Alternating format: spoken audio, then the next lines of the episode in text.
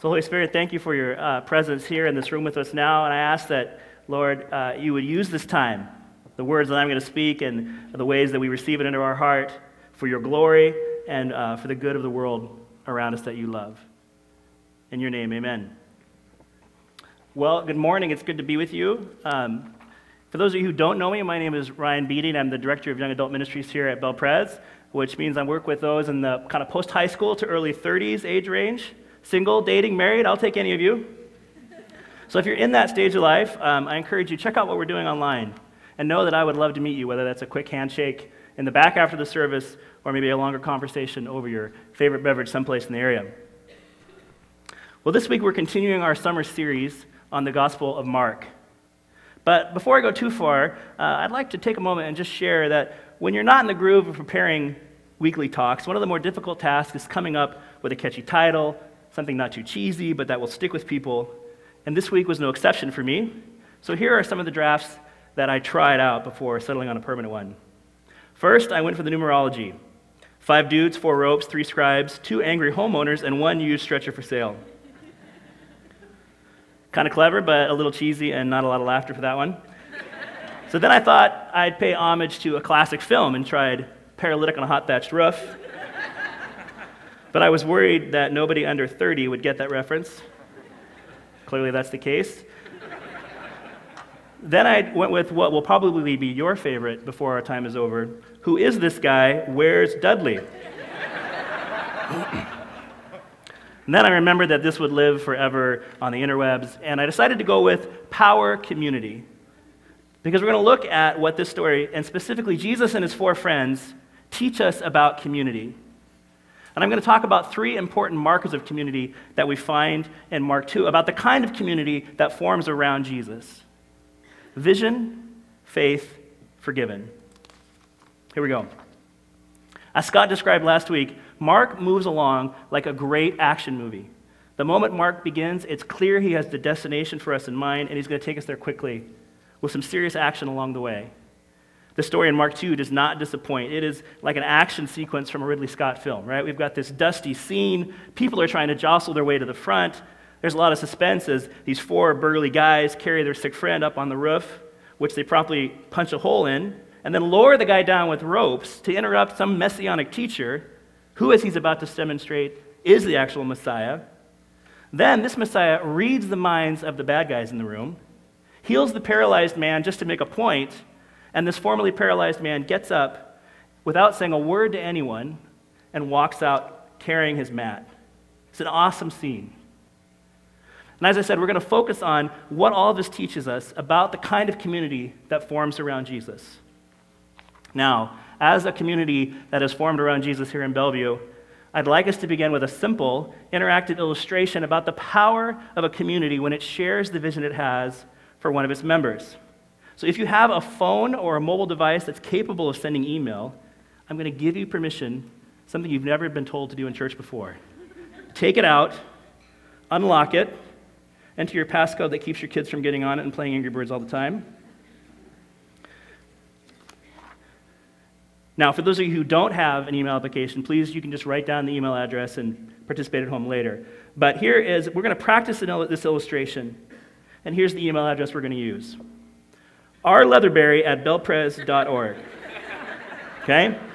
I'm serious here. Now, in the subject line, please write something like, hey, Rich, or hi, Rich. And then type out a little encouraging note to Rich. He's our awesome missions pastor. For example, uh, I think that I will write, Dear Rich, you are cool. Thanks for not leaving me in that Cambodian, Cambodian prison we visited last year. Your friend, Ryan. Okay, I'm going to give you a moment to continue writing your message. It's worth noting it's been a big summer for Rich. His youngest child just graduated from high school, while his eldest daughter got married. And though these have all been wonderful events in the Leatherberry household, you know, for a man his age, these are emotional milestones for him. And of course, I think he could use a boost of encouragement from his community. You got it? Okay, good. This illustration is part of the simple power of community, and nothing sums that up better than thousand encouraging emails going into your inbox, causing your phone to vibrate and chirp over and over and over all day. Now, listen, as fun as it is to imagine Rich's phone alerting him several hundred times today, he is a great member of our community, and I think it will be cool for him to get a glimpse of how we as community see him. Which leads us to uh, the first of the three markers of community we're going to talk about from this passage. A community that gathers around Jesus is a community of vision. And not just one vision, though that's true. If you've been around here for a while, you know Scott and our leadership here are calling us to participate in a vision to see holistic revival come to the east side and beyond. But within communities like ours that gather around Jesus, there are tens, hundreds, even thousands of other visions that all point to who each of us can be through an encounter with Jesus. And the four friends we meet in the story had this kind of vision for who their paralyzed friend could be. Maybe they'd heard the testimony of the man healed from leprosy Scott talked about last week. Or perhaps they'd heard or met Peter's mother in law, who'd been healed in the very house whose roof they were about to dig a hole in. Or maybe they themselves had witnessed Jesus' teaching or miraculous action. Whatever it was, they were convinced and had a vision for who their friend could be. So much so that they were willing to go to these extreme measures to get him in front of Jesus. Let me tell you about Kenny. Kenny is the real name of a young man here in Bellevue who gave permission for me to share his story. If we back up a few years, we find a Kenny who didn't have a lot to live for. Because of some choices and actions on his part and some of the things that happened to him, Kenny didn't finish high school. He wasn't living at home and he had a family, but they didn't want to have much to do with him. At the time, he was working at a local retail store when he ran into a former coworker who had left to go to work at the Heart and Home store. As many of you know, the Heart and Home thrift store is run by and supports the work of the Jubilee Reach Center, which is a community ch- uh, center our church started in Bellevue's most diverse and underserved neighborhood. Over the last five years, a thousand volunteers and partners have served over 5,000 youth, families, and individuals in need. So this former coworker told Kenny that he should come and work at the Heart and Home, and he agreed. When Kenny's friend Alice, who told me the story and who worked as Jubilee's uh, volunteer coordinator at the time, met him, she says Kenny just didn't have a lot of life in him. It was difficult to engage Kenny in conversation. He was withdrawn, and when he would talk with you, he would say only a few words, and he would never look you in the eyes. But over time, the community of people around him and the Heart and Home store loved on Kenny and began to encourage him. They worked with him, but they also befriended him. And one man in particular really welcomed Kenny in as part of his family. Well, over time, Kenny began to find hope and healing. He went back to school and got his GED. He enrolled in classes at Bellevue College. He eventually reconciled with his family, who invited him to come back and live at home while he went to school. Now, Alice says the change in Kenny has been remarkable. When she sees him at Jubilee now, it's Kenny who smiles big first and yells across the room, Hey, Alice! He has a job now at Nintendo, and though, like uh, all of us in this room, he's still a work in progress, Has found life and healing and restoration, which all started because the community of faith around him had a vision for who Kenny could be and loved him enough to not let him stay there. The second marker of the kind of community that gathers around Jesus is faith, particularly faith in the authority of Jesus and how that authority has been given to his people to act in his name. Now, there are a couple of different kinds of faith happening here in this scene. As I mentioned, even though Jesus told him not to, the guy healed of leprosy in chapter 1 goes around telling everyone he ran into who had healed him. So the result is that when Peter comes, or Jesus comes to Peter's house, a crowd quickly gathers inside and out, which leads to this awesome scene of these four guys getting burly on Peter's roof and lowering their friend down. After which Mark writes this phrase when Jesus saw their faith. What was it about their faith that moved Jesus? Even more importantly, what is it Jesus wants to teach us about the role of faith or even the kind of faith that marks the community that gathers around him? Given all the healings and the casting out of demons that Jesus had been doing, I'm guessing that there was a lot of growing faith in the power of Jesus. But later in this passage, when Jesus reads the minds of the upset religious leaders who are not pleased that he's acting like God, he says, But I want you to know that the Son of Man has authority on earth to forgive sins. Not power, but authority. So, what was the greater miracle in this story? That the paralytic was healed by the power of Jesus, or that Jesus was able to free him from sin by his authority? Okay, just a side note. When a preacher tells you he's not going to get too nerdy with the original language, he's about to get nerdy with the original language.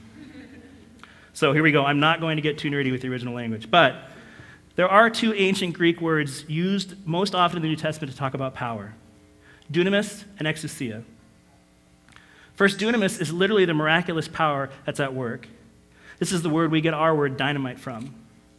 Now, later in Mark 5, we'll read about a woman who'd been bleeding for 12 years, who snuck through the crowd with a faith that if she simply touched Jesus' robe when he passed by, she'd be healed. This is exactly what happens. And when she did this, Jesus stops in his tracks because at once Jesus realized that power, dunamis, had gone out from him. But here in Mark 2, Jesus seems more concerned that the guys on the roof and the crowd in the house understand his exousia, his authority. I want to look at another miracle to help us understand why. Right after healing the leper who could not tell anyone or everyone, Jesus is stopped by a Roman soldier, a centurion. And he explains to Jesus that he has a servant who's paralyzed and suffering at home. Jesus offers to go to the soldier's house and heal him, but the soldier says this to Jesus Lord, I do not deserve to have you come under my roof, but just say the word, and my servant will be healed. For I myself am a man under authority, exousia, with soldiers under me. I tell this one, go, and he goes, and that one, come, and he comes. I say to my servant, do this, and he does it. And look out Jesus' response here. When he heard this, Jesus, he was amazed and said to those following him, Truly I tell you, I have not found anyone in Israel with such great faith.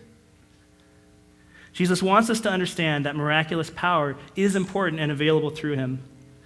But even more important is the authority Jesus has over all creation that this power demonstrates. This authority goes beyond the healing of an individual disease or casting out of a demon.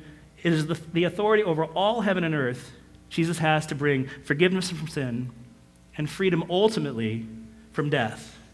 Why? Because he's God. The centurion understood this as one who'd been given authority from the Roman Empire. Unlike the centurion, Jesus has this authority in himself because he's God. Now, as members of the Christian community, we are not Jesus and cannot extend forgiveness in the same way that he can. But we have been given power and authority from Jesus though this is something we Presbyterians aren't always comfortable talking about or living into. Like the centurion who operates in the authority of the Roman Empire, Jesus has given us authority to operate as his hands and feet in this world. We've been given power and authority over the enemy of our souls. We've been given power and authority to cooperate with Jesus, to bring rescue and light to places of injustice and darkness, to pray for healing and deliverance, and to point the way for others to find forgiveness and salvation in Jesus. The greater miracle here in Mark 2, and what Jesus wants his communities to be marked by, is faith in his authority to overcome sin and death. Well, the third and final marker of the community that gathers around Jesus I want to talk about is that of being a community of the forgiven. Jesus surprises everyone in this story, especially the paralytic and his four friends, by first telling the paralytic that his sins were forgiven. This is not the reason these guys went to all this trouble getting their friend to Jesus. They already had a religious system in place to deal with sin. They were coming for physical healing. Now, I imagine the look on their sweaty faces would be something like the look on my five and seven year old faces if we walked into Top Pot Donuts one Sunday after church only to find everything in the case had been replaced with produce from Whole Foods. but as I said, Jesus wants us to understand that the greater miracle here is that he has the authority to forgive the man's sins, to set him free from much more than just his paralysis. So I want to close with looking at the fullness of this word forgiven. If you were to say to me, Beatty, I forgive you, generally what I think is that you were no longer holding something I'd done against me, that you were no longer upset with me, that our relationship was okay or back on the road to being okay. Now, if we apply this to God saying to us, Your sins are forgiven, it is true that God is no longer holding our sin against us, and that our relationship with Him is restored. And this is an unbelievably powerful thing. But there's another layer to this forgiveness that I think many of us need to understand. I have a friend who I'll call Stephen that I've been close with for a long time. And we've shared the deepest parts of our lives together, and he's given me permission to share this story. When Stephen was in high school, he had a longtime girlfriend who got pregnant. And as a couple of 16 year olds who were not Christians and terrified at the fact of facing their parents with this news and of having a baby, they pooled their money together and got an abortion. Now, like a lot of young people who go through this, Stephen was plagued by guilt and shame for many years after. Long after his relationship with this girl ended, and even after he became a Christian in college, Stephen felt this tremendous guilt over the decision to end the pregnancy, as well as any pain he might have helped cause this young woman who he eventually lost connection with.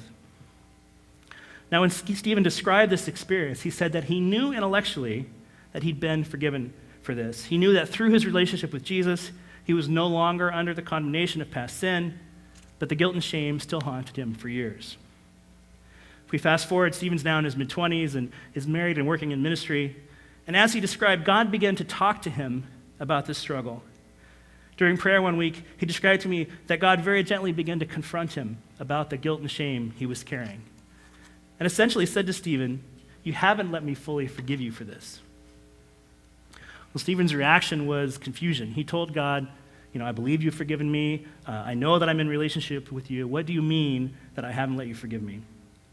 And the sense he got back from the Lord was that though he knew he'd been forgiven and that his salvation was secure, Stephen felt he still needed to carry some amount of shame, guilt, and remorse for the rest of his life, that this was the consequence of a decision that couldn't go back and be changed. And Jesus said to him, You need to give me that too. And it was amazing for Stephen how difficult it was for him to do this. As he shared with me, there was almost a fear in letting go, that it wasn't right, that he might be getting off easy somehow. And finally, God said to him, You don't need to forget, but you do need to let me take this burden. It's not for you to carry anymore. So Stephen went to a mutual friend of ours who is a fellow pastor and shared all this with him. And the friend, the friend essentially walked him through the story Jesus tells of the prodigal son. How the son who'd left home early with his inheritance had sinned against his father and made terrible decisions that resulted in him eventually being homeless, hungry, and desperate for help. Eventually, the son returns home, hoping simply to have a place as a servant in his father's house. Now, if you've read the story, you know that the father runs out to embrace his son. Now, the son, like my friend Stephen, starts explaining that he simply wants a small place in his father's house, that simply to be allowed in is all he expects because of what he'd done and how he treated the father. But the whole time, the father is wrapping his own cloak over him and putting a ring on his, the family ring on his finger and calling for a celebration that his son who was lost had returned home. Well, the feeling inside Stephen, he said, was palpable and lasting. Since the experience of receiving the fullness of forgiveness and restoration that God had for him, Stephen tells me that though he hasn't forgotten what happened, he is no longer plagued by feelings of guilt and shame. He says it's literally like a great weight has been taken off of him by Jesus. For Stephen and for the paralytic and his friends, this is what Jesus wants them to grasp. When Jesus uses the word forgiven here in Mark 2, the root of the word is to throw. The language here is like something being forcefully thrown off of this man.